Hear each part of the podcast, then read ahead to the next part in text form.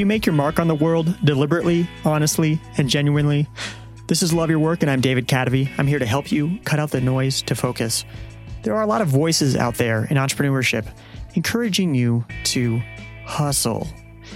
I really don't like this word, and I think it sends the wrong message about just what you should be aspiring to do in your life and work. One thing you want to aspire to is to not pay too much for shipping costs in your business and to cut down on hassles. SendPro from Pitney Bowes lets you buy and print postage straight from your computer, no special equipment required. Compare prices between USPS and other carriers, get discounted rates, and save yourself a trip to the post office. Visit pb.com slash love your work and try it free for 90 days. After that, you're going to get SendPro for only $5 a month. Stamps.com is $15.99 a month. SendPro is only $5 a month. That's three times the features, one third the price. That's at PB as in peanut butter or Pitney Bowes, pb.com slash love your work. Here's the article.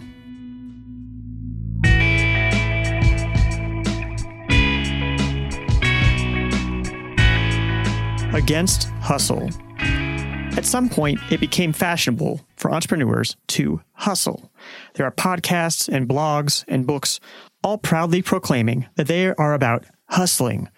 Call me old fashioned or boring. I don't like it. I'll spare you the Webster's dictionary meaning of the word. I guess all that really matters is what it means to the people who say it and those who hear it. To me, when I picture people hustling, I picture them moving in a sloppy or harried manner. I picture energy being wasted in a histrionic attempt to draw attention to oneself. This drives right to a big problem in entrepreneurship. When someone claims he's hustling, he gives himself a sense of personal satisfaction. That sense of satisfaction can fool himself and others into thinking he's actually doing something. It's like wearing the label of entrepreneur and feeling accomplished for it, the same way you might feel cool by telling the bouncer that you're with the band. You didn't do anything, you didn't earn it, but it feels good. Rather than say we're hustling, how about we say we're deliberately and methodically discovering and pursuing what we can offer the world? Okay, so that doesn't have much of a ring to it. Hustling also conjures up criminal images. I picture the entrepreneur crowded in a circle in a back alley, rolling dice, perhaps busting someone up for not paying at the end of the game. It's entirely possible to make a comfortable living in a completely honest manner, to not have to bust someone up to get them to pay, but to have them actually be happy to give you money for your product or service. Why would you want to connote that you have somehow coerced, deceived, or cajoled others into giving you money? I don't know. When I see someone proclaim that they are hustling, I really just feel bad for them. They've gotten sucked into the chest puffing posture so prevalent in entrepreneurship today. Everything needs to have a violent or tough connotation to it. You're hustling, you're crushing it, you're even killing it. I believe it's all just a shell. Underneath that shell, besides a vast pocket of air, is just another scared human searching for meaning in the world. Ultimately, there's nothing wrong with it. We have all faked a little extra self confidence now and then. Sometimes it actually works and we grow to fill our shell. And I can appreciate that making something that matters in this world is really extremely, unbelievably hard. Maybe saying you're hustling helps you withstand it all. I guess I've worn that shell enough times and I don't want to wear it again. Maybe I just want different things since I'll never be a billionaire.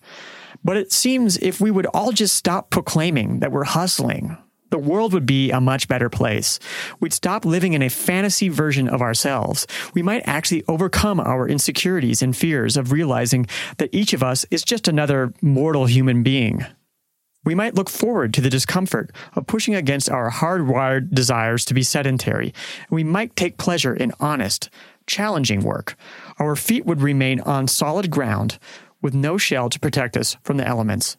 Maybe we could plant something there and watch it grow.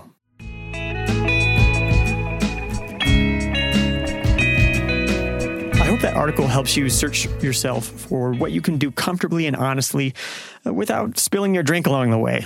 For more on embracing who you are, listen to Mark Manson on episode 43.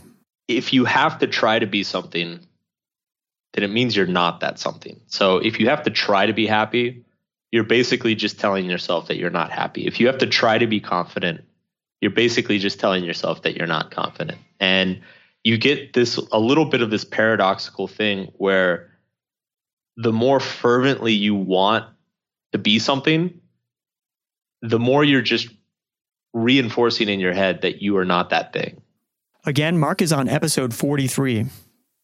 Or listen to Sean Stephenson, a three foot tall giant who will inspire you to be the best possible version of yourself.